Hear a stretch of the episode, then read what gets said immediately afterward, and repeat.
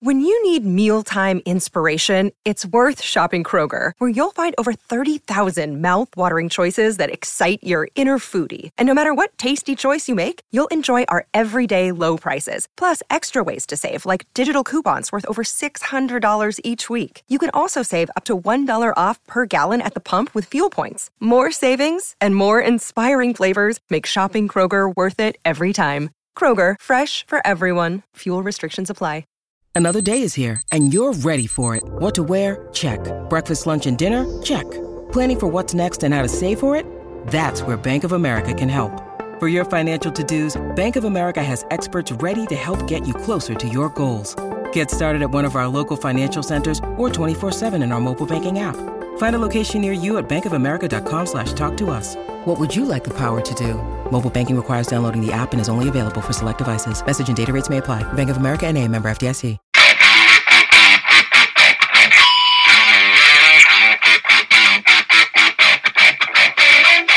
Hey out there, rock and rollers. Welcome to the 72nd edition of the Ugly American Werewolf in London Rock Podcast, recorded here in central London just off historic Abbey Road. And I want to thank everyone for tuning in to last week's show on our reunion episode where Jackson and I finally got together here in London after living here for three years after COVID had kept everyone from traveling to so many of the destinations that they wanted to over the last couple years. We finally connected, got to take a tour of a bunch of classic rock haunts all around London town and got to review what turns out to be Genesis' second to last show ever at the O2 down in central London there. So we appreciate you tuning in for that. This week, we're really excited. We've got a couple of special guests on here whose names you may know. It's Deborah Bonham and Peter Bullick. They're the husband wife duo who've been touring together for a long time. They worked with Paul Rodgers. And maybe you in the U.S. saw them on the Stars Align tour, where Deborah was first on the bill, then uh, Ann Wilson from Heart, Jeff Beck, and Paul Rodgers. And Peter Bullick played with Paul Rodgers in his band. Paul really likes Peter's tone uh, and selected him as the perfect Paul Kossoff uh, replacement as he did his Free Spirit tribute to his first real band, Free. Now you might recognize Deborah's last name, Bonham. Yes, she is the sister of the late great John Bonham. But we're not really here to talk to her about Led Zeppelin. We're here to talk about this amazing new album that they put together. It's full of blues covers and it's called Bonham Bullick and they whittled it down from about a hundred ideas and created these amazing covers of songs. Some you'll recognize. Some are classic blues covers. Some are more modern and maybe you wouldn't know them as well. But their treatment is amazing. And those of you who don't know Peter Bullick's guitar tone, you're missing out. This guy sounds incredible. And of course, he's been honing his chops for decades. I was fortunate enough once to see them a little bit saw Deborah a little bit on the Stars Align tour, and I got to see Peter play with Paul Rodgers on the Stars Align tour. But this is a great album. Once I heard it, I heard an advanced copy of it, I knew that our listeners would want to learn more about it. And you should really check it out. It's fantastic and it's out April the 29th. Now, before we get into that, I want to say, as usual, we want you to subscribe and download wherever you get your podcast, be it Apple, Amazon, Spotify, Good Pods, Google Play anywhere you get them, and consider giving us a good review if you enjoy the show. It just helps us find more fans like yourselves. And be sure that you tweet us at ugly underscore werewolf or at actionjack72. Now, this week, you'll notice that Jackson is not with us during the interview. Jackson had a family emergency to take care of, uh, but we hope all is well with him. He should be back next week, and we look forward to, to welcoming him back. So it's just me on my own talking to Deborah Bonham and Peter Bullick of Bonham Bullick. And I got to tell you, they're two fantastic people. Very, very nice, very open, very warm, very generous of spirit. Peter Bullick's quite a character. I bet he'd be the kind of guy you'd love to bump into in the pub and, and spend an hour or two with. Sounds like he's got some great stories. Uh, but Deborah was very generous, not only sharing all their thoughts on their careers this far, but of course a, a little bit of the obligatory talk about the influence her brother had on her. So without further ado, let's jump into it. It's my interview with Deborah Bonham and Peter Bullick here on The Wolf.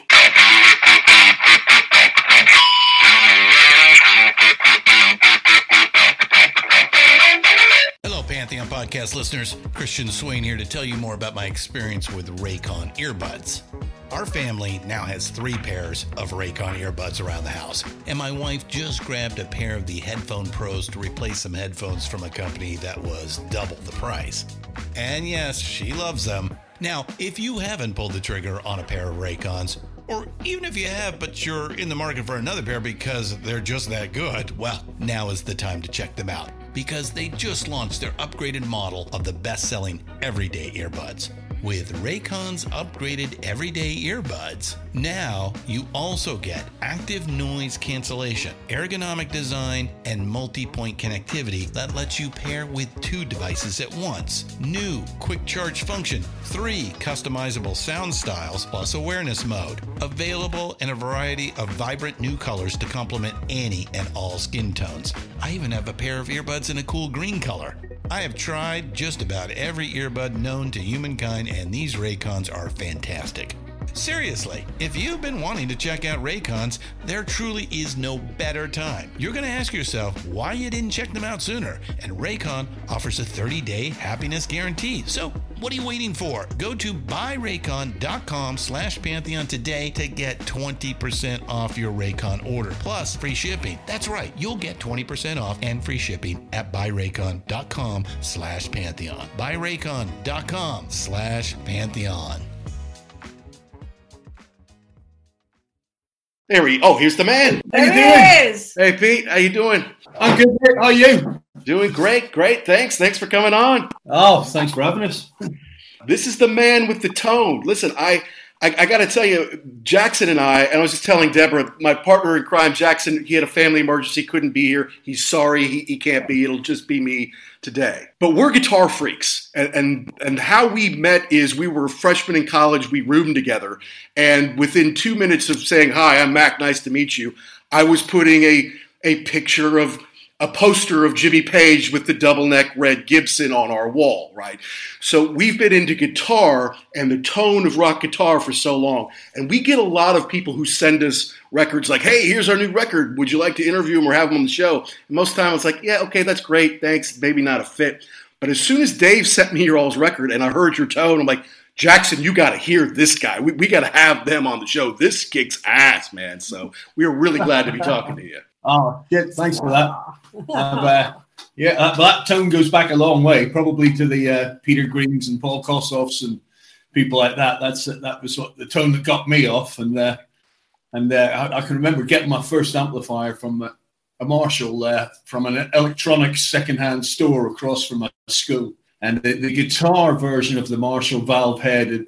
Uh, it was so much more expensive than the bass version. So I picked up the bass version for like 90 quid, 120 bucks. Gotcha. When I was about 11 years old. So that's 10 years ago. No, maybe maybe a lot more than that.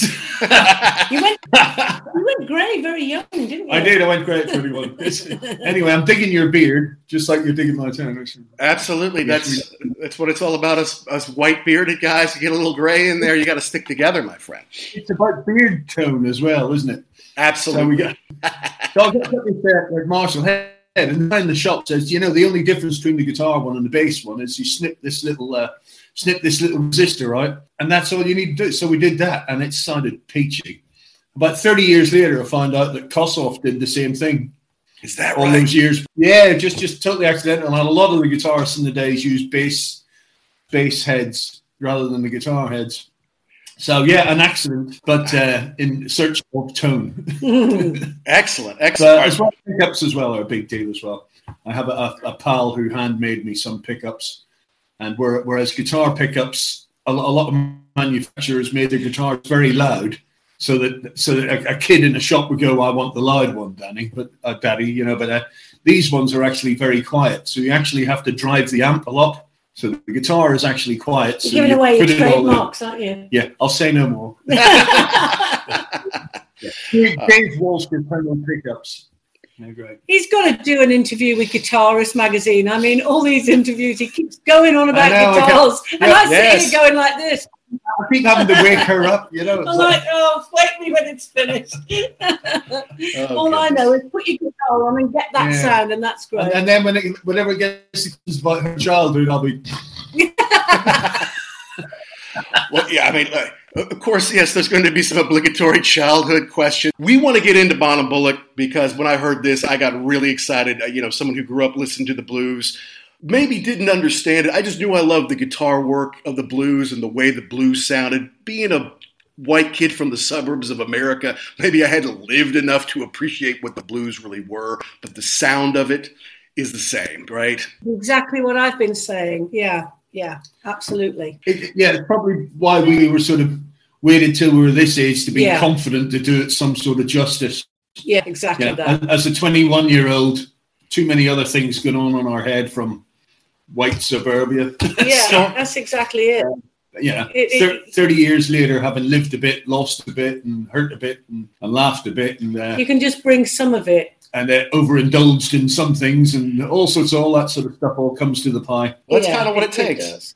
Yeah, yeah, yeah, absolutely. All right. Well, before we get into that, I, I, know a lot of our listeners probably don't know your all's origin stories of like starting your careers, and I'm going to let Deborah go first here, Peter. But you know, I, I think a lot of people, or, or some people, may be familiar with your original back in the day pop princess kind of For You and the Moon album. And I listened to it, and I also listened to one that you've kind of subsequently released. I think it's Looking Back at the Moon, where you did sessions from yeah. around that time. And, and, and I know obviously you're very young then. It sounds like it was produced, A, it was produced out of your control. Like they didn't give you a whole lot to say yeah. out of final production. Yeah. But it was also very of the time. Whereas I feel mm. like what you're doing now is for all time, it's timeless Whereas then it was like, okay, yeah. we've got a girl we want to turn into a pop princess. We've got the formula. So you lay down your tracks, you know, sweetie. That's not me, yeah. that's them. You lay down your tracks, yeah. and we'll take care oh, no, of it from there. You got it in one. Fantastic. I mean, we don't have to talk about that now. You've nailed it. Yeah, you got it in one. I mean, it was. It, it wasn't even you lay down the track, sweetie. It was you just sing, sweetie, mm-hmm. and um, shorten the skirt a bit, you know. I, it was I was a fish out of water, complete fish out of water. I mean, that wasn't me. The songs that I wrote had a quite sort of a folky blues feel. I guess Carrere Records knew what they were doing, but uh, because it, it, did sell well, mm-hmm. um, it, did, it was very Euro, wasn't it? So well, it, so it was recorded in Germany. They so, so it sold well in Germany, yeah. but a surprise for that was it sold really well in South America, and still mm. to still to this day, the, the data, statistics, YouTube views, all that kind of stuff that you get to see it's all South American countries on, on all those tracks. I mean, it's incredible. You know, they took me they took me to Germany. In the sessions, no one spoke English, so I was really, you know, just but the, the one good thing that happened was I met Tony Carey from uh, Rainbow, who Ritchie Blackmore was Rainbow. Mm-hmm. Um, he did Rainbow Rising and all of that, the, the big album. Tony was a co-owner of the studio, and he was an American guy living in is an American guy living in Germany, and that was great, you know. But and he played some bass on one of the tracks, but I just kept thinking, wow, what are they doing to my music? You know, this is right. this is crazy you know, I was quite a hippie, you know, I just really hippie sort of blues to sort of folky, you know, but certainly not um, 80s rock, you know and um, and then it ended up going very 80s rock. But well, of course, 80s rock was new then, so so you yeah, so you wouldn't have been yes. a fan then because it was all just new, wasn't it? So, and you weren't the pioneer of 80s rock. I wasn't. So, I wasn't a fan so the whole way through. It was a, it was an 80s rock accident where somebody no. turned your stuff into 80s. Just rock. not a fan at all. But um, anyway, so it you know yeah that's you you nailed it. That's exactly how it was. Well, um, you couldn't take the credit, but then you couldn't take the blame either. I guess is part of it. well, the, the, issue that happened was I got that deal anonymously because I sent off my um, demos, and I, I just purposely didn't want to put the name Bonham there because of all that that would entail. And of course, we'd only lost John in in 1980. So I didn't do that, and, and I got this. This would deal. have been about 83, wouldn't it? Because the uh, album came out 85. It was about 82 when I first 82? started talking to mm-hmm. 82. Yeah. Okay. When I first started talking to Carrere, and you know, but it soon came out, and when it and people have said to me since, well, you know, you could have changed your name, but no matter what I would have done, it would have come out, you know. So I just thought, okay, brace yourself. Here we go. this is going to happen. And plus, plus when um, you just lost your big brother, who was yeah, your hero, was a bit, called it, Bonham, you don't want to yeah. change your name, do you? And why run from that? It's nothing to be ashamed of. Yeah. Oh God, no, no, not at all. But you know, it, it is quite a double-edged. Well, was not now. Although, as we've just seen, it, it's still he he does create this uh, incredible. Everybody wants to know about John, and I get that you know, and it's fine. And I'm incredibly proud of him for, you know, everything he did. And look, I'm biggest Led Zeppelin fan. But back then, it was a real eye opener, mm-hmm. you know, a real eye opener. And it, I struggled. I really struggled. I struggled with the music. I struggled with the interviews. I struggled with a, a lot of it. And Carrere eventually went into uh, liquidation. They, they um, ceased trading. And so that sort of put an abrupt end to my music career with them. And I'd signed a contract in perpetuity. So I was pretty much stuck. With, with the production company. Yeah. Uh, I, I, couldn't, I couldn't get out of it. It was down to me to go to court and all that. You know. So I had a good 10 years from that album working in the industry, playing gigs, just paying my dues really. And I think if that album had have really, really taken off, I don't really think I'd be here today, you know, and I certainly wouldn't be doing what I'm doing. I, it, it, the path has been the right path for me to get to where I am now. You know, I'm sort of, I'm glad that nothing really happened back then. That it's been a tough path, but it's been one well well travelled, and I needed to get there to make the album that we've made today. You know, so I don't have any regrets at all that it went that way. I've learned a lot. You know, it's, that's the way it is. No, you've earned your spot, you know, and you were born to sing this blues, soulful music. And maybe at 23 or so, that's not uh, that's not what you're going to be singing. But now, absolutely, you've earned yeah. it, and you do it as well as anyone here. Oh, thank you. Although there was thank a song, you. I mean, there was some songs on there, like "Pretender." I think was on the Looking Back. I mean, this is a good song. Yeah. Yes, it's kind of got that 80s AOR sound all over it, but like, this is still good stuff. You had the chops. It's just that, that wasn't really who you were at your core. No, no, you're right, and and I think this is it, it's all been a, a development. Um, you know, I mean, years ago, we did a tour in America with my nephew Jason Bonham, and we were going down a store. We are playing our own music. 90, 97. 97, yeah. Okay we, we, were going, we were going down an absolute storm at these venues, you know, queues of people trying to buy our homemade little CD, you know.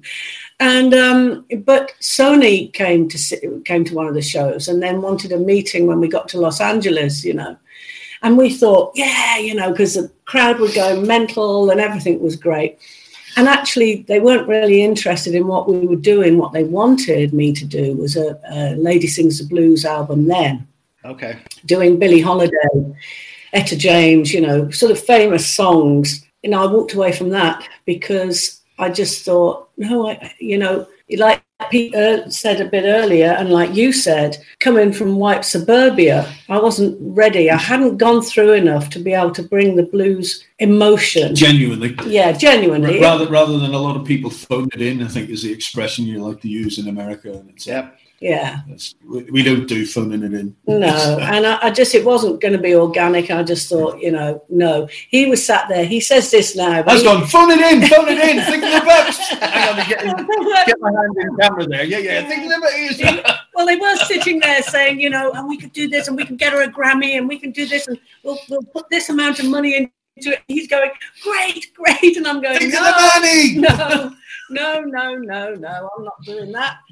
So um, that was something I walked. And I, again, I don't regret it because then we went on to make other albums, the old Hyde and uh, things, and met great people. And yeah, it's all a learning curve. But now it felt the time's right, you know. Yeah, yeah. All right. Well, let's switch over to you then, Pete. I mean, an Irishman who I guess grew up listening to some killer rock and roll, but somewhere along the line, you heard the guitar and said, oh, that's that's what I need to do, right? So, can you tell me a little bit about how you came in? Yeah, I'm very about seven years old. So I, I, had an uncle who's three years older than me. So he was he was sort of leading the leading the path for me, or parting the waves for me, to sort of following his shirt shirt tails kind of thing, or coat tails, whatever you call. And then and we we just listened to like parents' records. No, I wasn't lifting his shirt tails. Uh, so, so it would have been anything from like the, the Beatles and the Stones to uh, Roy Orbison and uh, the Shadows and Bert Weedon and uh, you all those kind of things that had a guitar going twine. You, you, know. you can hear Eddie Cochran in you. Eddie well. Cochran loved Eddie mm-hmm. Cochran yeah, and uh, and um, oh crikey, his name's Duane Eddy. He was another one. I just loved the kind of Duane Eddy twang that he could get and all that kind of stuff. And and then this is then, then the more sustained kind of things like the Beano album, Clapton and uh, John Mayall Oh, that yeah. just kind of blew me away with that Les Paul. And uh, it's, it's funny, Clapton didn't really blow me away after that album, but it was that one was a, a big shocker. And then Kossoff was a natural kind of, oh shit, Kossoff's still doing that kind of vibe. Right. Yeah. And so we just listen, we, we got access to those records in the early 70s through babysitters or aunties or parents and stuff like that. And then, yeah. So we, we were too young to see it first off. So we, we were late on parade, but but we'd sit in our bedroom and uh, it, it, was a bit, bit uh, Belfast was a bit of a war zone back then. So right. we didn't really want to hang about the streets because you you know, you get caught up in stuff even if you weren't caught up in a bomb or shot, you'd be caught up in a bad crowd that would want to go and shoot someone, or and and that would be your way of life. So we mm. hid in the bedrooms and we played guitars, and this was our way out of uh, way out of the war, really. And um, the uh, the people we could go and see were maybe once or twice a year, and it'd be Rory Gallagher and a band called Horslips, which were a, a folk rock band with a long-haired guitar player with a Les Paul with a great tone. So he almost played the blues over the top of folk rock. And it was great. So they, they were our kind of early heroes that we could see live physically. And, uh, you know, not until I moved to England in 85 or 86 would I be able to sort of get the experience that everybody else in the world had been privy to, like in America and all that kind of stuff. But uh, yeah, so that was all just just bedroom stuff and have our own little bands at the school disco and stuff. We'd have a 30 minute slot, you know, so we get to cut our chops live, you know and do a bit of Chuck Berry at the end. We would always finish off the show with Johnny B. Goode, which I think everybody did around the world at that time. nice. In fact, to, to, this to this day, we, we sort of uh, at the end of our shows, we kind of uh, we don't we don't do uh, Johnny B. Goode, Chuck Berry, but we we used to throw in Led Zeppelin's rock and roll because we don't do any Led Zeppelin in the show because of that always getting linked to it. So if it's been a great crowd and a great show, we'll throw that in as, as an encore for a bit of fun. I call it our Johnny B. Goode. But it's not it's Led Zeppelin's rock and roll, but it's our it's it's that thank you at the end of the night. Let's go mad to the audience. But we had to calm that down because YouTube came out and everybody just filmed that. Oh so, yeah. So all you see on YouTube all of a sudden was Deborah Bonham, rock and roll, Deborah Bonham, rock and roll, oh. Deborah Bonham. We were going, oh no, no. instead of our other songs. So, so, so that they axed their own legs, the audience, really, didn't yes, they? Instantly, so, I just said, okay, we can't do that, you know. Which is a bit like some of those articles that just focus on the John Bonham things. You think, oh, right? So. Yeah. Well, look, uh, my earliest memory. In fact, I just was on a show called The Hook Rocks. He's a guy out of Chicago who does great stuff, and, and he's we're both part of this uh, Pantheon podcast network of about hundred great podcasters who are all about music, not just rock and roll, but uh, but lots of great stuff. Pamela Des Barres' got her Pajama Party podcast on there. Uh, he was talking about my origins. I'm like, the earliest rock and roll memory I have is my dad coming home from work in the 70s, and he wasn't in a bad mood. He was like happy to be home that night, and he put on his old records from like the 50s and 60s. And I distinctly remember playing Johnny B. Goode by Chuck Berry, me taking the pillow off the couch and beating it like a drum. I was about four yeah. years old, and that's what put the rock and roll into my DNA. And since then, I don't know if it's been uphill or downhill, but it's been it's been a part of me ever since. I yeah. tell you another another one which I still to this day love is Bill Haley's "Rock Around the Clock." The guitar, yep, he played that that night too. The, the guitar solo in that, I think, you know, it's like you, you got to have that. You got to have that in your DNA. So you got, you know, somebody's just going to pull that out of the bag some night. And you go, hey. In fact, we did well. The name drop. We did a little uh, private fun, uh, party thing with uh, Robert Plant, and he used our band as Debbie's band as, as the backing band. And he was just shouting out tunes, and he was like, and he was quite amazed. So that, uh, we, we're a little bit younger than Robert, but he's just he's just throwing out these rock and roll tunes because he likes his rock and roll. Yeah. And we were flying, we straight in them, straight in. And he's and you can see him singing, and he turned around I think he was trying to catch us out, but we were like, you know, shivers down my backbone. We were in, we were in, we caught him in all of them. It was like, and afterwards, oh. well done. Yeah. Well done. So, and then eventually you guys meet, of course, have a musical kinship. And then you start to make a couple records together, right? I mean, Old Hyde is one I think you like very much, Deborah. It was about 2004. It's 20 years after kind of your first record. I know you did some stuff in Japan and stuff like that. And then Duchess, which I mean, I think you're using the same band that you are now. Like, you know, all, all those guys. Uh, was it Gerard and, and Richard? And I don't want to, Ian, I don't want to leave anybody out. But it seems like you guys are are pretty tight and you've been doing this for a while now, you know. So was it that experience of all right, we did some great originals, but now let's let's deep, dive deep into kind of what got us here. I mean, was that kind of the impetus between on this? Yeah, on this yeah. it really. It, yes, it I think without a doubt it was. And, and it had always been in the back of our minds because of that conversation back in 97, you know. I always fancied doing it, but just never thought that I or the band, we were ready, you know. And then after the band, uh, Paul Rodgers picked the band to, to back him as well. And we, we did, and I opened up for them. We, we did a UK Free Spirit tour mm-hmm. in 2017 and I mean, just about every guitarist wanted that gig. And Paul picked Pete because of his tone with, and, you know, it reminded him a bit of Kossoff, but, you know, he, he just could. It was Pete he wanted, really, wasn't it? I, I think obviously I was incredibly flattered by this, but, he, but Paul Paul never told me what to do or anything. He just went, and yeah, I've heard other stories about you know when he's had bands and stuff and his input. He kind of picked our band and told us the songs he'd like to do and uh, left us to go and rehearse them. And then he came in for the last couple of days. Of he never told any of us what to do. He never said, I want you to play it like this. He just had this absolute faith of he wanted a band to interact like a band. He wanted to be part of a band. Yeah. So he had enough faith in us to know that what we brought to the table was going to be. And in some of the articles and stuff he's written, that he, uh, he I, I, like the term he, he, used to describe me. He said, I, said I had the vulnerability of Kossoff. Didn't say I was as yeah. There's no, no big, but but I don't know some people might think that that's a strange term to use, but I, I kind of identify with that. The vulnerability. It's like sometimes I can go off on one and get lost, and it's great. Or, but that, so from from that, and then um, we took it to the US, and we did the, the 2008 Stars Align tour with Jeff Beck and Ann Wilson, and Quarto Valley Records, who had done the put out uh, a live at the Albert Hall from the 2017 shows with Paul, okay, and the band. They came to uh, Los Angeles Los Angeles show and the Nashville show and said, you know, we want to do something with you. It was I was absolutely, you know, this is fantastic because at this stage in our career, I didn't think that that was really going to happen. And then when that happened, and of course the band were really playing great, I just thought this needs to be a whole new project. It needs to be a band project. Um, we need, you know, it's always been the Deborah Bonham band, and it really, it's all of us, you know, because we've been together for so long and it's a live it's an absolute ass kicking band. I mean they're, they're a phenomenal band. Yeah really.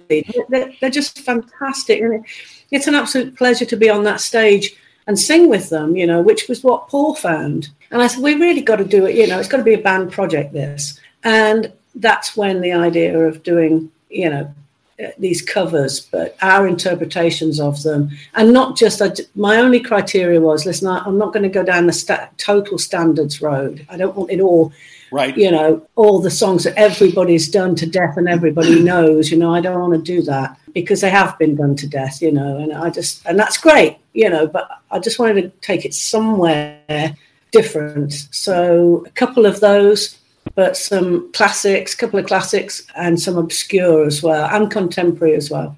So that's where the idea sort of came from, wasn't it? How we yeah. how we got to this place, you know, and and also, like you said, all those songs. It's all about what's influenced us through all those years. You're absolutely on the money there. That's incredible because no one else has mentioned that, and it really is that you know, because you you don't just hear the blues in this album, you can hear all the other things that have influenced us, you sure. know. So yeah, you're absolutely right. So it just felt right. It was the right time to do it, wasn't it? Yeah, and, uh, because uh, Deborah was producing it, she kind of knew what to pick uh, that the band could handle, you know, or, yeah. or, or what we would. Uh, there's about hundred songs it started off with, from lots of friends suggesting and stuff and everything, and it, it whittled down to thirteen. I think it whittled down to 13, and we thought if we record 13, we'll do the 11 best on the album. You know, thinking there'll be two we'll be unhappy with that we'll toss those up. Sure, or B sides, whatever. Yeah, yeah. We kept all 13 because and we kind of, it's hard to have a favorite. It'll be a different favorite each week. So it's, um, yeah. Yeah, and, and, and it was just because, uh, and we probably spent more time on this than we would have done on writing our own songs. Funny enough, because you'd think this would be a quicker project, a faster project than writing your own songs. Oh, it was no. it was the entire opposite because because we had to make the songs so different to the original, which Well, was- we didn't. I mean, it wasn't that we had to make it. I mean, it was organic, really. It wasn't a forced issue. It was just like, look, we need to think outside the box here. I'd already got the cogs going because when I was listening and picking the songs, I was already thinking, yeah, I can hear where they'll go. We can take this. So it was already that sort of natural thing that we brought us to it rather than just doing a straight copy, which you can't do. You know, you, you, No we didn't- that. We didn't want. No. Yeah, we wanted to do something different, and um, I think what some things we, we've sort, sort of said about is that what, what Joe Cocker did to uh, Ringo Starr's well, that was My rather Friends, that was rather phenomenal. or what. Uh, now we're shooting a bit high. On yeah, that. no, but we kept that in. That was, uh, you know, that was what That's we were looking at. You know, or, or more recently, what the Georgia Satellites did to one of Ringo Starr's songs, "Don't Pass Me By." That was like, yeah, brilliant. yeah, we we we did sort of that was there. Like we you, we need to think outside the box, and yeah, it was a challenge. It was a massive challenge. Took us out of our comfort zone because when you write your own stuff, you pretty much know where it's going to go from the get go. Sure. So it was. It was a massive challenge, and we were right out of the comfort zone. But it was great at this stage in our career to get stretched like that. Suddenly became exciting, and now we're playing it on on the on, on stage. It's it's bloody great, you know. It's all of a sudden we've got this complete new energy and new Yeah. life because I think of we've got these about new songs. I think you we've know. got about six of them we're doing live at the minute. yeah, and In the that's set, yeah. really. Yeah. Are you are you We're- we're rehearsing right now? Because you've got to play later this month, don't you? Yeah, we start we, we start rehearsals again next week, uh, so uh, so we'll probably maybe squeeze in another couple. Maybe we'll maybe have eight out of the thirteen on the. Yeah, it's Yeah. just such good fun. It's great fun, and it's a great fun band. You know, I mean, we do have such a laugh. I always say to everybody, you know, if you're not enjoying it on that stage, why the hell would anybody watching you enjoy it? You know, Right. so we we really do love what we what we're doing, and I think these songs have have, have, have brought that a bit. It's given us this whole new this new uh, way of looking at things. So and it, yeah, each each player after the after the production, where maybe De- Deborah had input into what everybody was playing and stuff, but once a, after the production and the recorded version, once we're out there live, everybody's entrusted with their own kind of Yeah. free reign and interpretation to. You know, I didn't Yeah. really. T- I didn't tell you what to play. I just let you. I just know how to get the best out of you. You all. Okay, you tell us all what do. not to play. I just had a big electric cow prod. Don't play that. So that Yeah, brings up a question that Jackson had. It's like, what are the benefits and challenges of being a married couple in a touring band? Uh, the, the, the, the benefits I'm are. going to let um, him say this. Yeah, the benefits are I, I've had uh, I've sort of I haven't been to the clap clinic in thirty years. That's a good benefit, my friend. yeah, That- that's a positive. Even Even though the test is negative, that's a positive for you. Yes. yeah, yeah. I've got to pay a fortune for somebody else's negative test. Though. dear, yes. oh dear. what is the ben? We're both very, very lucky. We, I mean, we met 30 years, 31 years ago. Instantly, from that day, we've been together. Stop it. We've been, we've been together I'm still in the clap clinic. pretty much. And it'll be a different type of clap you'll get in a minute. Yeah. Slap. We've been together ever since, sort of 24 7, and that's a that's a long time, you know. That But- tells me something. I think what's got us through is that we both have immense mutual respect for what we do. Him as a guitarist, me as a singer. So when all else fails and, and there's a massive row and I've moved to another hotel and all of that sort of stuff goes on, and that'll be over something ridiculous, you know, Right. so nothing to do with music.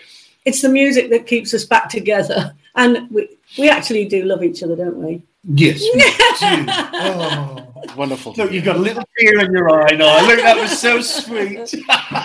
but we do, you know, we've got massive respect for each other musically, and, and that's what does it, you know, if all else fails. And it, it pretty much doesn't because we, I mean, we've got Are you different. still answering that one? yeah, I've got myself in a rabbit hole. haven't I? Yeah, okay, yeah. I'll shut up. Hi, this is Christy Alexander Hallberg, author of the novel Searching for Jimmy Page, and you're listening to the Ugly American Werewolf in London Rock podcast. Hey folks, Steffan Chirazi and Renee Richardson here from the Metallica Report. And we are proud members of the Pantheon podcast family, where the best of music and podcasts unite. We've got something pretty cool for you. We're giving away an exclusive Metallica merch package worth over $250. That's a whole lot of scary guys, skulls, M72, and other sought after Metallica swag. And we've made it easy for you to win. Follow and share the Metallica report, and you're in the game. Go to pantheonpodcast.com slash Metallica, enter your email, and hit that button to be entered to win. And just like that, you're eligible for our monthly exclusive Metallica merch package. And guess what, rockers? You can enter every month. So just do it. And while we love our global brothers and sisters, the lawyers won't let us ship outside the U.S. Well, we'll we'll come back to the album because there's some tracks that I just stand out to me, and I want to ask you a little bit about. But I want to go back to the Stars Align tour because I did see you guys on that tour in 2018. I had always wanted to see Paul, and they said Stars Align tour, and I'd seen Jeff a couple times, so I'm like, yeah, okay, who else is there? Ann Wilson, okay, I'll see it. Deborah Bonham, oh, cool, I've never seen Deborah Bonham before. So I go to see in Cincinnati in Riverfront, the amphitheater down there by the river. I'm from Louisville, uh, Louisville, Kentucky, which is maybe an hour and a half away. And of course, getting through that parking lot is massive, and I was trying to come on, get my wife, come on, honey, we gotta go, we gotta go. And so I didn't come in until I think it was No Angel. I think it was the last song you did. Yeah. Uh, I'm like, okay, great. They're doing the song. Okay, cool. And it was over. He's like, thanks. We'll see you later. I just got here. Damn it. I missed who I wanted to see, you know. But I guess I did get to see you, Pete, later with with Paul, which was a fun, it was a great day overall. But I mean, can you tell me any good like stories or just funny happenstances from that that tour that maybe you can share with our audience a little bit? Let's see the clean ones without swearing and all that kind of. There was that. There was ah well, there was one moment where um, the behind the scenes was uh, all the crew of each band because they'd have quite a quick turnover and uh, you know between right. the, the band so, and every everybody communicated brilliantly and got on really well. Out of all those three crews, there's, there's I don't know, probably, let's say 35 people in total, maybe 40 people. There was only one complete arsehole in the whole lot, which is right. quite amazing. Uh, it shall remain nameless, but uh, any of our crew listening to this will know exactly who I'm on about. But um, Peter, the, uh, what goes on tour stays on tour. Well, it is, yeah. one of the great things was that the uh, when I started off on the tour in Utah, the first night of the, the first show, the amps that I had ordered didn't arrive from England, so I had a couple of Marshalls writing. Now, Marshalls are, are, kind of the ultimate tone and everything, but to get a Marshall to work really nicely, it's got to be cranked really loud. And on a stage with, with Paul, who wasn't wearing monitor, he wanted to hear the monitors, he wanted to hear the stage. Okay. Two Marshalls cranked up, too loud on stage, you know, for, for a mix. So I had to turn them down a bit, which at the cost of some tone. Gotcha. Uh, anyway, Jeff Beck's guitar tech saw me struggle with the sound and all that kind of thing. So he, Scully. Scully, yeah. Got to give him a name check. Oh, yeah. Scully's such, good. Such a lovely guy. And what, and what happened was Jeff had joined the tour from uh, a European tour, and on that European tour was a, a drum tech called Yard Gav- Gavrilovich, and he couldn't come and do the American side. Now, Yard Gavrilovich had helped us with the John Bonham Memorial statue a year or two before or something. So we knew Yard and we'd had been to parties together, uh, the whole, as he was part of our little team. So whenever we got to America, Scully came up with Jeff's guitar tech, who actually used to be Rush's guitar tech. He was he looked after Geddy and Alex. Oh wow! So his, story, his stories were great, and of course they're all bands that I loved and stuff. So he came, he came up there and says, "Hey, hey you Pete, uh, Yard told me I got to look after you. so I've just been touring Europe with Yard. He said, look out for me, Pete." I, oh shit! He said, "What's your problem?" Well, you know, my amps. Uh, I, I use uh, amps called Victory or Cornford over in the UK and Europe and stuff, okay. which are handmade by a chap Paul Cornford and uh, uh, Vickers make these these things. And they so I didn't have this, I had to use Marshall. So he said, "Well, what uh, what Geddy and uh, Alex use out in America is this rock crusher thing. So crank your um, amps up through this." And uh, I'll see. I'll see if we can get one for the next show, which was heading down West Coast. And he got on the phone to them, and they didn't have any at the factory, so they they sent the, the team in that night and made me one overnight and hand delivered it to the show. Wow! So I had this thing. So I had two Marshalls and two orange amps going through this sort of full blast, And then so it sucks all the power out. So you're getting the amps driven, but then the volume, they then control the volume that goes to the speakers. So that's what, so you could really get great tone like you're blasting the dish. So we got on. The other side of that was a few nights later, Jeff didn't do a sound check in the afternoon. So Scully comes up and says, "Oh, Pete, you couldn't do me a favor. I, I've had to repair, I've had to get Jeff's favorite amp repaired, and it's now back, but he's not sound checking today. Could you check it for me?"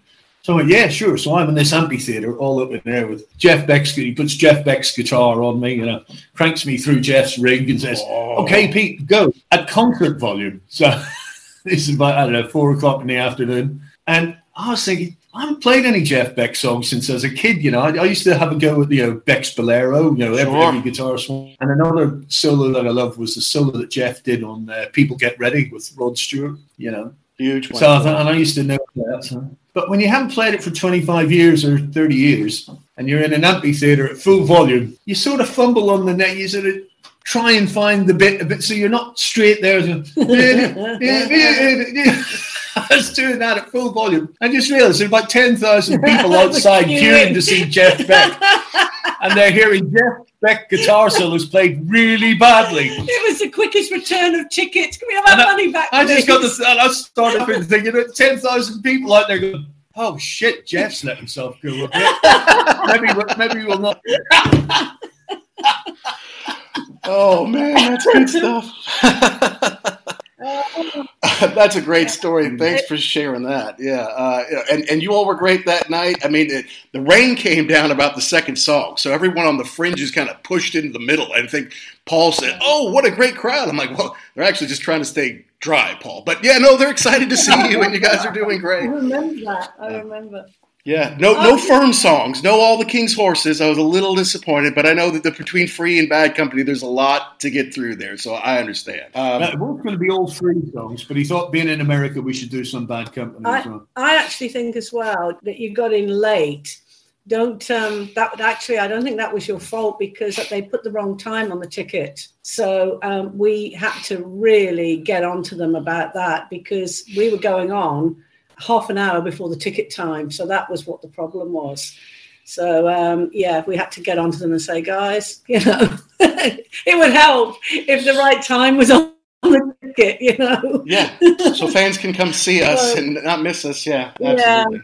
Oh, I had a, I had a woman, and I don't know where whether it was there because I would come out the front with uh, the guitarist I was working with, Ian Hatton. He, Ian has been an old friend of mine since we were in our teens we grew up at the same in the same place in the UK, and he's still a great friend now. You know, I'm seeing him next week, so he's um, great guy. And he played.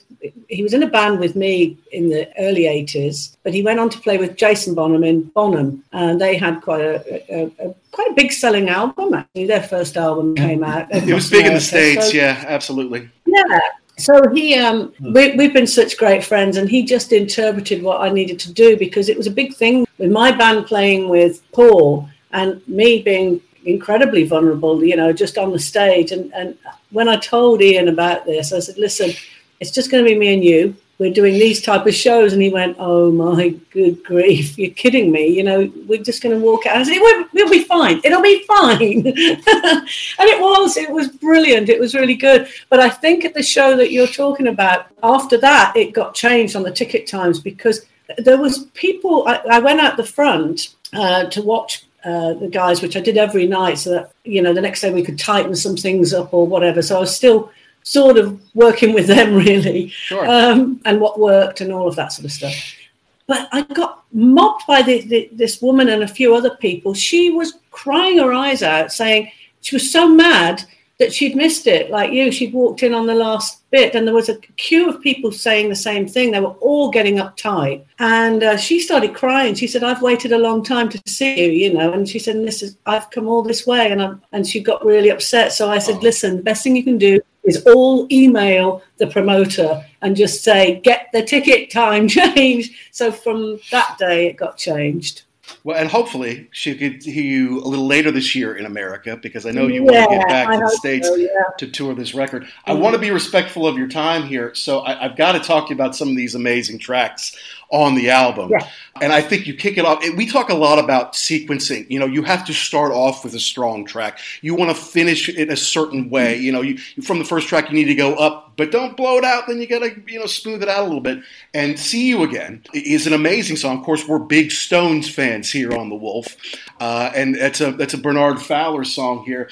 It's Yeah. it's it's lamentful, you know, for you, Deborah, but I think it's got some real clean, great tone and clean guitar work from you, Peter. I mean, this is just like you're meant to sing the blues, and this is a great showcase. Great way to start the album. Yeah, I it just. I mean, I'm used to doing the set lists, and so and and exactly what you're saying. It, you know, when you play live, you've got to have.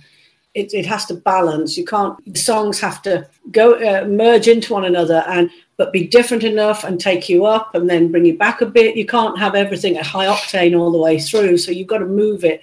So Not since we gave up the gear. Like, right? Yeah. oh God. You're not a punk band after all, right?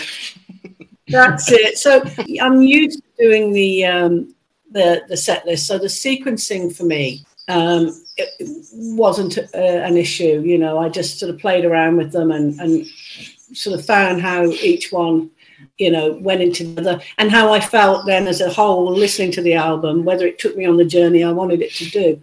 But we started with Bernard's song. I mean, firstly, you know, Bernard Fowler, he's just, I mean, what a great singer songwriter in his own right. You know, I know that yeah, everybody knows him for the, the Stones mainly, but that Bura album is just fantastic that See You Again was on. So, and I loved the track from the get go. So it was how to how to bring us to it, and it sort of just naturally happened.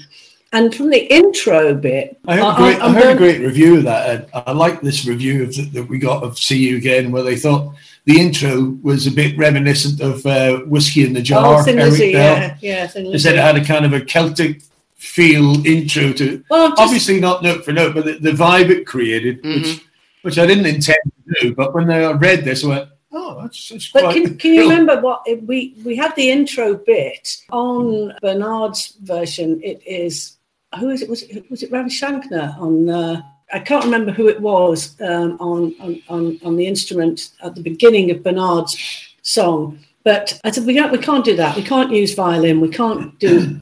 We can't. You know, we need something else. And Pete just started playing and just doing, and I went, "That's it, that's it, that's it, that's it. Just run with that." And he he just did it. You know, it was brilliant. I just went, "Wow!" For me, it was a bit more Gilmour actually. I, I, Yeah, I just loved it. And so, and then that was like bang, and we opened the set now with that live. Oh, good. Because he can just stand there with a light on him and just play those notes, and instantly everybody's wow, what's happening? In the old days, I would have stood there while the intro was happening. I would have rolled a sort of jazz woodbine or something. There. Just sort of rolled this. I'd go, and Would you? then go, Is, is this in your dreams? Do you have these little dreams? It's like if I was Louis Stewart, who's a great Irish jazz guitarist. He used to sit and do that. He'd be sitting down. And he'd play these wonderful guitar solos, these this sort of uh, improvisational jazz stuff, and then then he would sit there. It would come to the, the uh, drummer would point to Louis to do his guitar bit, and he'd, he'd look at him and he'd just go. Yeah, okay. Roll one up. You're nowhere near that. late. Then he'd, then he'd put the, the cigarette down, and he'd pick up his whiskey, and he'd go. You're nowhere near that laid back. Then he'd play a couple of licks on the guitar. You've got quite. Then, then he'd pick up his pint of Guinness that was sitting beside the whiskey. You go, My favorite, yes. put that down, and then off you go, another bunch of licks, and you just think, man, this is so cool. We were like, I don't know, You, 14 years old, 15 years old in the bar watching this guy go. I think you're far more angst. You, you you've got more edge. So that that uh, you you wouldn't be able to play that like that. It's- Well, you it's- wail it's at the end of this one, right? I mean, at the end of this, Yeah, you're, you're, you're, you're playing. You That's know, what I. you're not just sitting down playing on this one, right? No, no. Oh, he, he has these little dreams about himself. It's just, I think he still thinks he's, uh, still think you're like 22, don't you? Actually, that's the other thing that goes on in your little dream. But I am 22. I'm just 22 backwards. And you're Oh, no, hang on. That's the same, isn't it? And he's usually with Pamela Anderson as well. That's his other little. Yeah, yeah. I'm, I'm, I'm sure there's a more modern day equivalent, but uh, it shows my age. No, actually, it was Raquel Welch, wasn't it? Raquel Welch. Oh, Hey guys, this is Chris from My Rock and Roll Heaven, and you're listening to the Ugly American Werewolf in London podcast. All right, well, let's talk about the single. You know, yeah. Can't you see what you're doing to me? An old Albert King classic. And to me, this is classic blues, like an AAB blues, but it's rocking. You know, it's not a down, dirty, low down blues. It's it's it's up. You know, and with some some sick guitar from you, Mr. Bullick. But would you have a guest in on the the Hammond organ, which really added some nice flavor to it? Yeah, yeah, that's Paul Brown from. Uh, he's in the Waterboys now, but he, he, we knew him from the days of Ann Peebles and Bobby Rush. And uh, I don't know if you've heard of Bobby Rush out in the states. Oh, he's amazing! Fantastic yeah. blues soul singer, but he's, yeah. he's also got a lot of humour about him as well. So he's he's not he's he's a very very funny guy, very entertaining. And Paul Brown was like an absolute mad Hammond It was player. crazy watching them because you know with Anne and all of her band, they're all Ann these Peebles. and Peebles, they're all these fantastic black soul players. You know. Bobby Rush, same blues, black soul, uh, you know, incredible. And you have Paul Brown there, who um, was in Europe for a while, you know, the, the 80s rock band. No, He- Survivor. Survivor, sorry, Survivor, not Europe. Yeah, he was in Survivor, and he's got all this blonde, you know, Re- curly- ready blonde hair, white white skin. white, white skin, all this hair, and he dresses in real 70s pimp clothes, you know. Nice. So he's got the the white suit with the flares. The, the big heels, you know, he's got his he's got his But he patchouli bought- oil on, you bought, know. He bought these suits off genuine old guys Yeah. like Te- Teenie Hodges and people like that. yeah, that. He bought their old way. stage clothes off. Yeah. And so there he is with can- these guys. he And played with these guys. and Says, "Hey man, you don't have to be getting rid of any of your wardrobe." but he's a crazy. so he's got all their clothes. he's a real, you know, to That's coin an expression, a crazy cat on it. You know, he's just he, he just goes. I, I've just never heard anybody play like that. You know, he's just really out there, and um, he's such a good friend. And again, it was organic because the guys did it. G. Jared Lewis is playing some fantastic piano, and I said, you know what, we need Paul on this. We so need Paul, and rang him up. He's going, man, awesome. He's so, oh, he's so beautiful. He's a beautiful soul. He really is. He does a lot of work for MusiCares and paying it forward and all that. He's we had another couple guy. of guys on there as well with uh, on keyboards from Portishead. Not on that track. No, not on that track. On, on the other tracks, John Baggott and stuff like that. So a lot Well, of- we'll get to that. Okay, okay. Well, not we might not get to if you, if you talk this much about that one song. All right, well, then let's let's move to the next track because look, Bleeding Muddy Water really stands out to me, uh, and this is Yeah, more of a low down, dirty blues. And you hear it say, okay, well, is that is that Howlin' Wolf? You know, is that you know John Lee Hooker? Is that Robert Johnson? Like, no, that's Mark Lanegan. You know, and and that Yeah. would throw a lot of people off. The bass in this one is really great too. Not to Yeah. mention what you two are doing, but uh, this was such a standout to me, and you could stretch this one out. Did, did you know Mark? I mean, we just lost Mark as we're recording this maybe six weeks ago.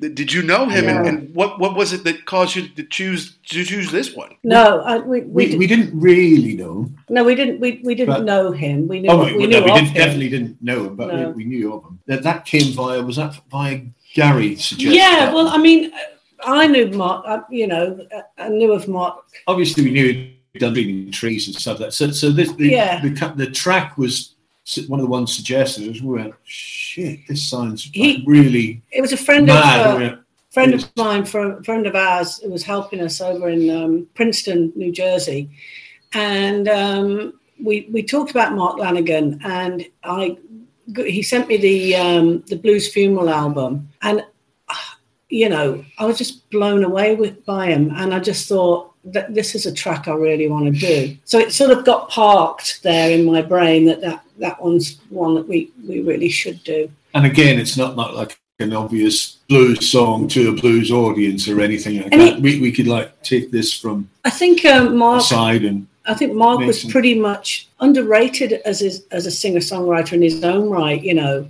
I think he was some of the stuff that I, I I've heard him do is just fantastic. And then he, he started to work with John Paul Jones as well. So he's, he's yeah, he did a the, the album I think just before he passed. Well, the, the last one before he passed away had uh, some input with John Paul Jones. So an amazing singer songwriter. And from listening, as soon as I heard Bleeding Muddy Water, I just knew that's something we, we could definitely do. And so when it was time to do it, it was great. It was one that just naturally came. We just started doing it. And then I just felt like it needed it needed a little something in it. And I could hear a piano part. So I said to G, you know, I hear this little this little thing going through it. And it wasn't until it was all done and I sat back and listened to the whole thing, I thought, wow, this sounds great.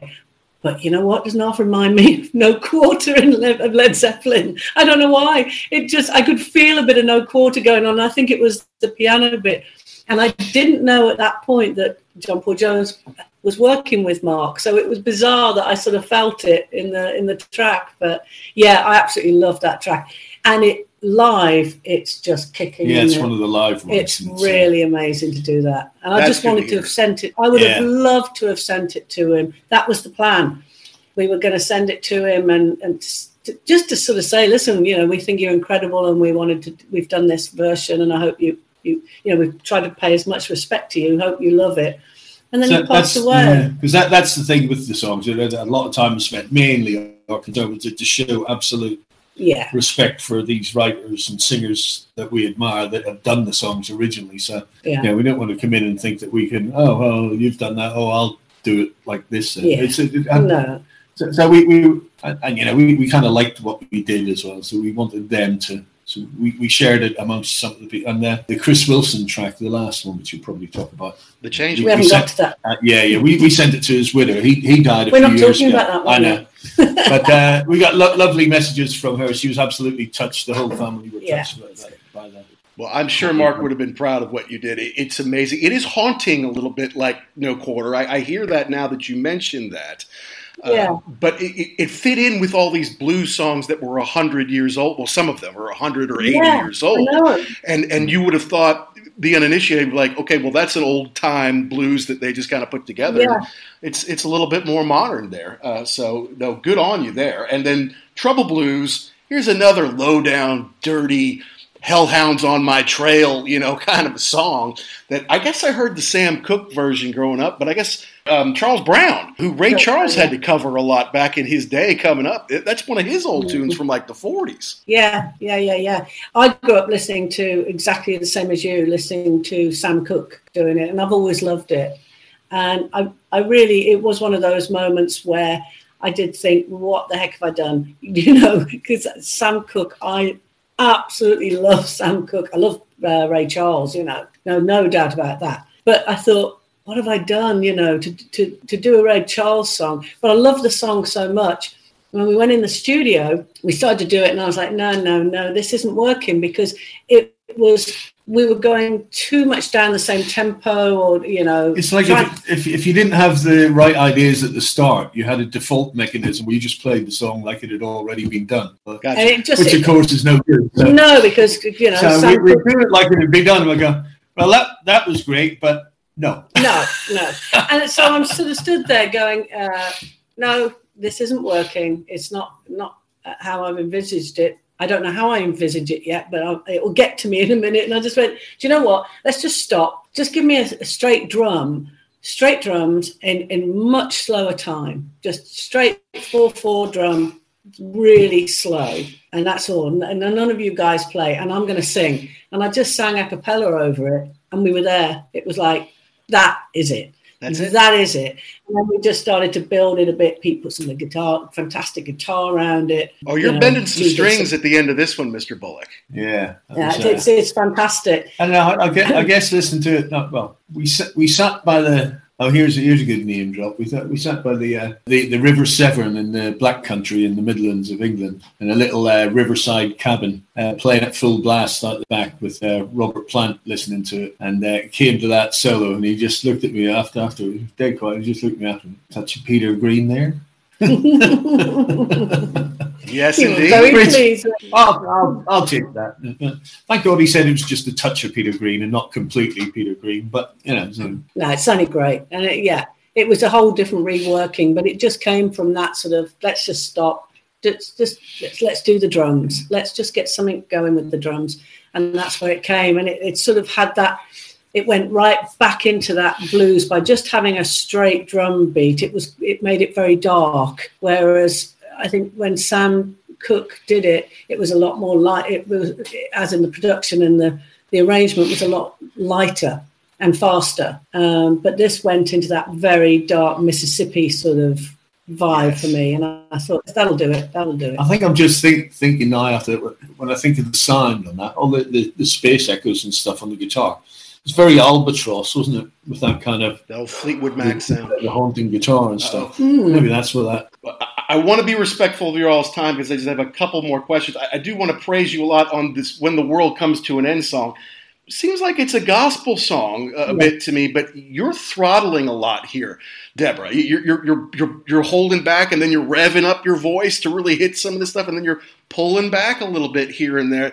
Uh, is this one you're going to be able to recreate live? Because this has got some amazing singing on it. Yeah, no, I mean, I, I'd love to have a go. I mean, the only issue, we, we've got to find the parts that will work live because – I did layer this a bit, you know, I, I, put in some extra stuff just to build it up and got the guys to do quite a few parts. So I think live we're going to have to find, uh, uh you know, a few percussion bits in there, and I think yeah, there's a mandolin. There's a mandolin, there well. but we can, we can. We I can thought I heard a mandolin. Yeah, we're going to just like figure out and, and make the parts so that they work live, you know. But yeah, no, I love this one. I love this. I, I heard this done by um, it's an old gospel hymn from way back, way back, way back. And I heard Ashley Cleveland do it. And um, I thought, yeah, I love that. I really love that song. And uh, again, the lyric, it's a bit sort of um, poignant right now with all the crap going on in the world. But uh, yeah, Absolutely. It's, uh, it's a great song. It's, it, it, it's, it's all about the gospel. And, uh, you know, uh, while we were in uh, on the Stars Align, no, it wasn't Stars Align. We we went back to the states in 2019 and did a few shows on the East Coast, like in New York, the Cutting Room, Daryl Hall's place, Levon Helm's place up in Woodstock, and oh yeah, yeah Woodstock ship, mm-hmm. Woodstock. And nice, um, very good. Uh, I, there was a really old 1930s theater, cinema theatre, and they were showing Amazing Grace, Aretha Franklin's film where she's in the church singing. And I just sat there in this little theatre in, in, I can't remember the place that it was. It was a great little place, but it was a, a real old, old cinema, very small, still got all the stars of the silver screen up on the on the wall, you know, fantastic. And I just watched her deliver this incredible vocal of these gospel songs. And I love gospel, you know, I love all of that. So that sort of helped. That, that inspired it a bit because we hadn't done the album then. So when I came back, I had an eye on Ashley Cleveland's uh, version and a, a, bit of Aretha Franklin going on and that whole gospel thing. So yeah, yeah, it was great. Well, that's great. That's great. And then I feel like that when it don't come easy, this is like the weary road blues song. This is like you know when are we going to get home again? You know that, that everyone especially artists like yourself, like when you're on that midnight train or the bus, it's like, when are we going to get home again? But I think Gerard has a good chance to kind of show off a little yeah. bit uh, on this yeah. track. Yeah. He played some beautiful piano on that.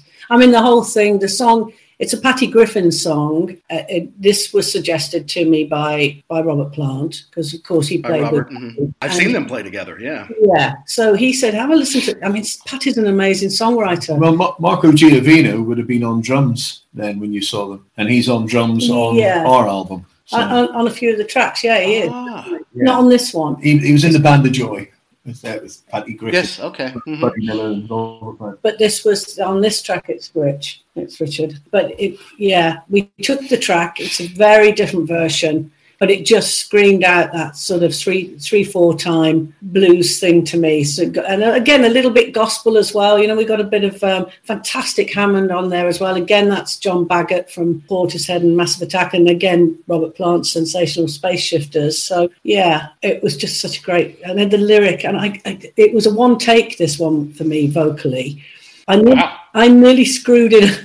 nearly screwed it up because Peter played this incredible guitar solo. G's doing this beautiful piano, and it got and the lyric, it just resonated. And I went to come in and I could feel my voice starting to go, you know, I got really emotional. and I kept thinking, come on, Deb, don't don't screw it up because we've got to do it all again. And once once you've got to that point to try and do it again, you lose a bit of that, you know. But anyway, I got through it. It's great, great song, great song. Well, the whole album is great, uh, and and I uh, am very hopeful to see you doing a bit of it live, and I can't wait to. I've been listening to it. Dave from Tenacity sent it to me. I've been listening to it over and over, but I'm a I'm a physical guy. I can't wait to get the actual one in my hands and put it on the, the player. That's just the way I am. So I'm, I'm looking forward to that in a big way. Um, I want to tell you a quick. What's that? I think they're about to arrive in a few days. The actual first physical copies. I want to awesome. do vinyl awesome. as well. I'm, I'm trying to persuade the label to do vinyl on it because I, I really want to do vinyl. So we'll see. Oh yeah, absolutely. All right, well, let me tell you a quick story before I get you to a question that I want to ask. We had a, a writer on recently. Her name's Christy Alexander Hallberg, and she wrote a novel. It's called Searching for Jimmy Page. And it's about a young woman, a teenage woman in the 80s, who has to go on a quest to find Jimmy Page. I'm not going to give away too much of the of the story. So she comes to England and she goes to Scotland and Wales and everywhere in between to his homes and all the old Led Zeppelin haunts.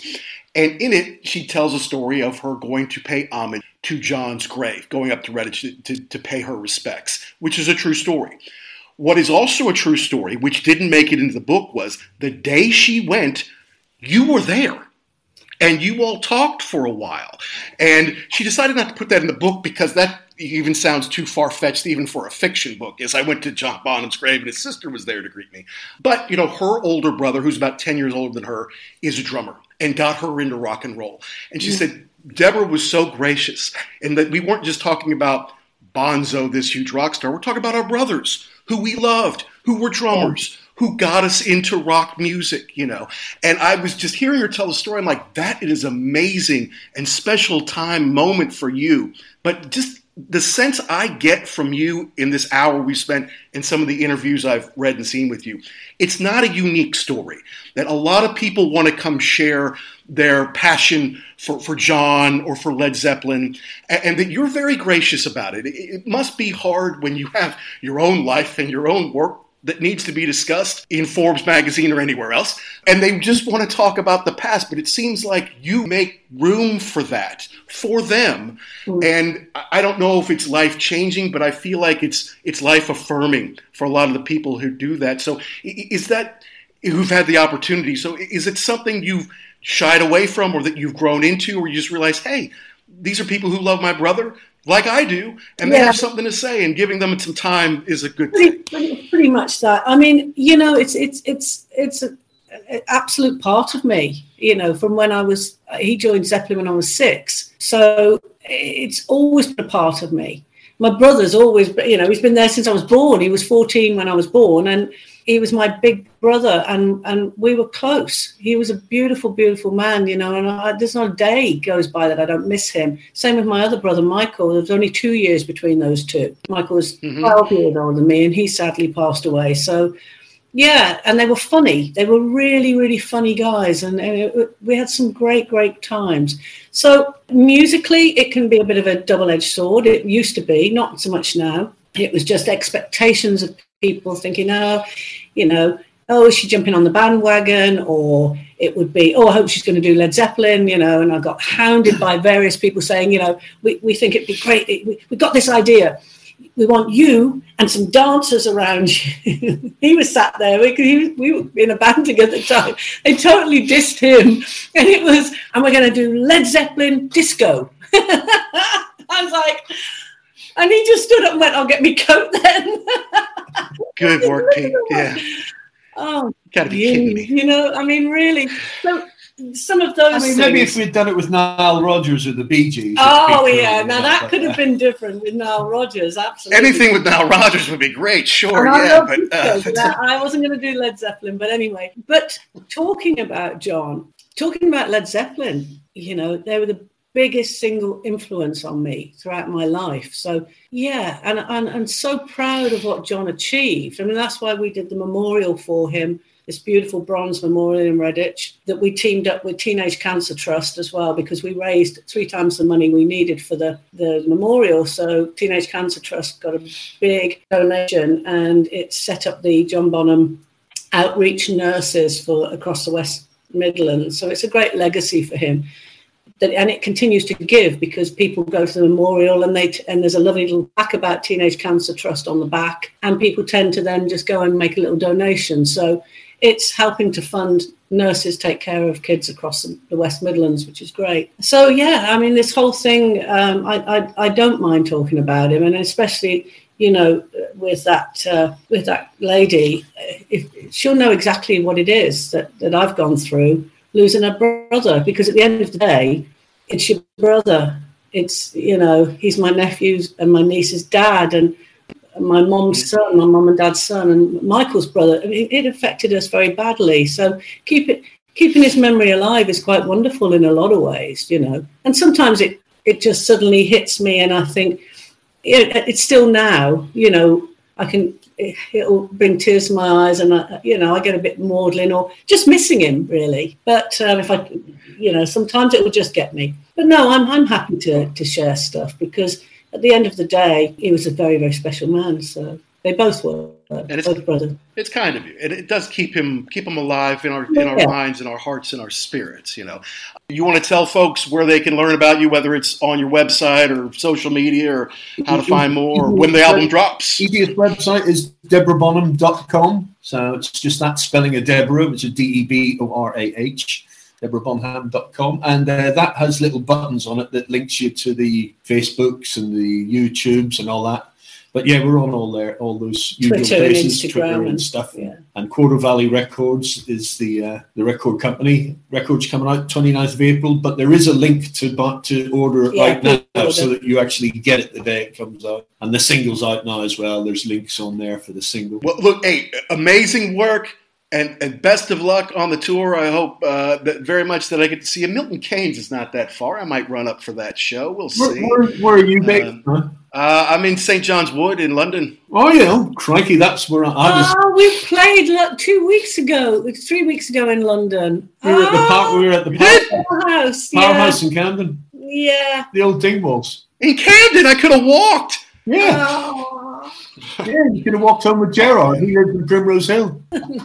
Thank you kindly. It has been so much fun to talk with you all today, and uh, I feel like we could talk for another couple of hours sometime. Yeah. So, uh, you know, maybe after your tour, maybe you want to to come back on. We can that. talk some more. Yeah, I mean, uh, I could reserve a spot at the Clifton for us. that, oh, do you know what? That sounds great. Right, Lovely well- talking to you, Mac. Really, really lovely. And thank you so much for your kind words and uh, having us on your show. It's been brilliant. Yeah, It's been lovely talking to you, and like, all the success in the world with the album and the, the coming tour. Thank you. It's amazing, and, and uh, I can't wait to see you live again. Thank you. Fantastic. Oh well, we'll let you know. Uh, you know, we'll we'll have a look at some of the dates, and if you can make any, yeah. we'd keep- love keep- to see you. Yeah, keep in touch when you see us coming Yeah. here. Definitely.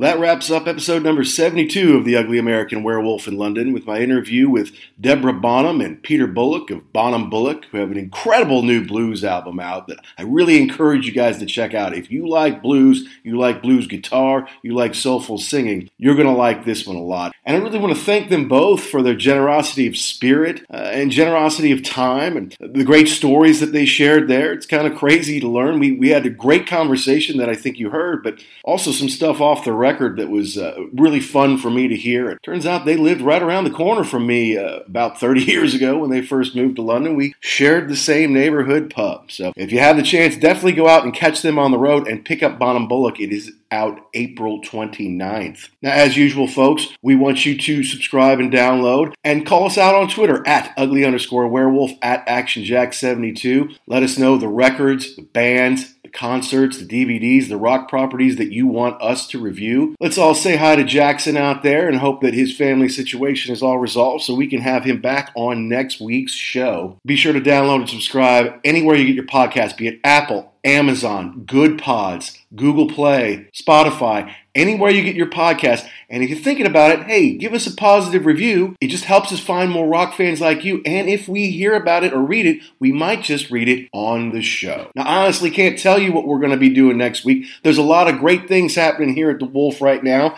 We're excited about, and we can't wait to share with you real soon. But there are also some things up in the air. So next week's show will be as big a surprise to you all as it is to me. Remember to check us out on PantheonPodcast.com. We're one of a family of about 100 amazing music podcasts podcasts on Pantheon. Check them out at Pantheon Pods as well. So proud to be part of the family, and we're going to be interacting with some of our fellow Pantheon podcast shows in the near future. So stay tuned for that. And until next time, rock and rollers, to all you rock and rollers all around the world, be cool and stay safe.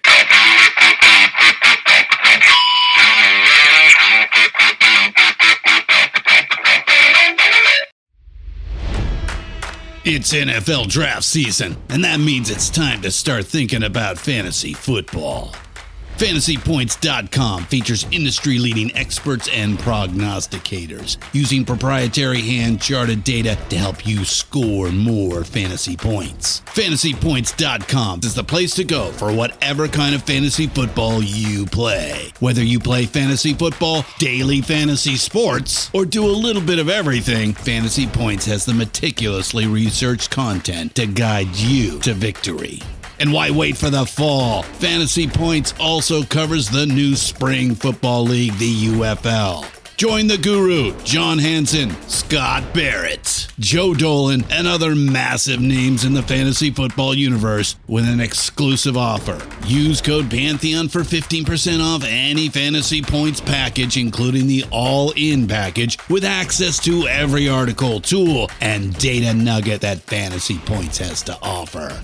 That's fantasypoints.com and code Pantheon for 15% off at Fantasy Points. Fantasypoints.com, code Pantheon. Score more fantasy points.